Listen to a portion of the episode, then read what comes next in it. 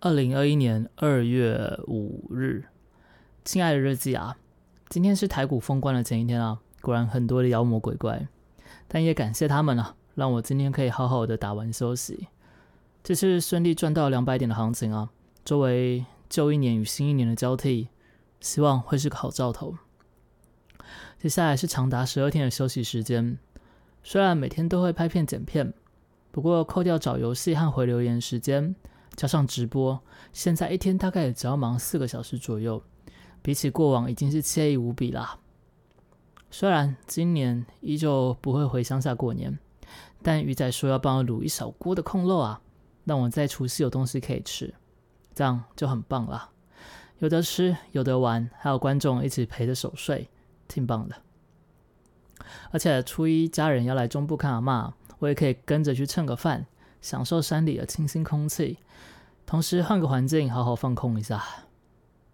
接着初二连到开工吧，应该是每天都要直播。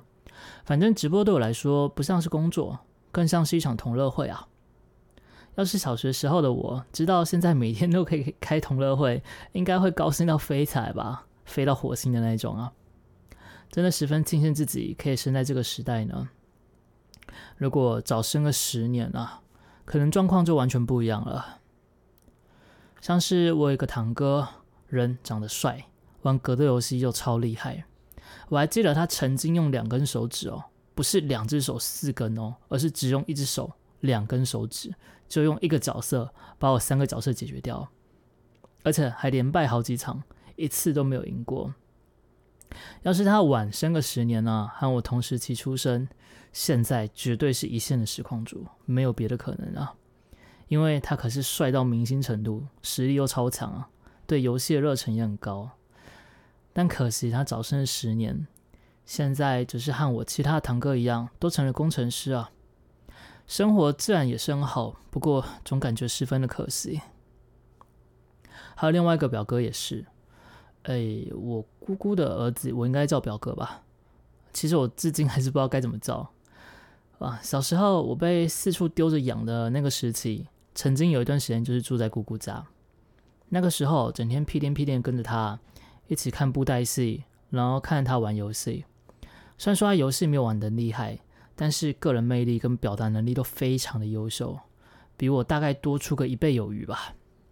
如果我来开直播，也一定会吸引大量的观众来看台啊！我觉得就算是玩踩地雷哦，都会觉得很有趣。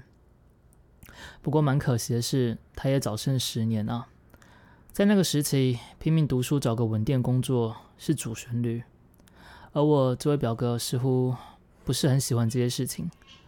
后来似乎发生一些事，所以已经很久没有看到他了。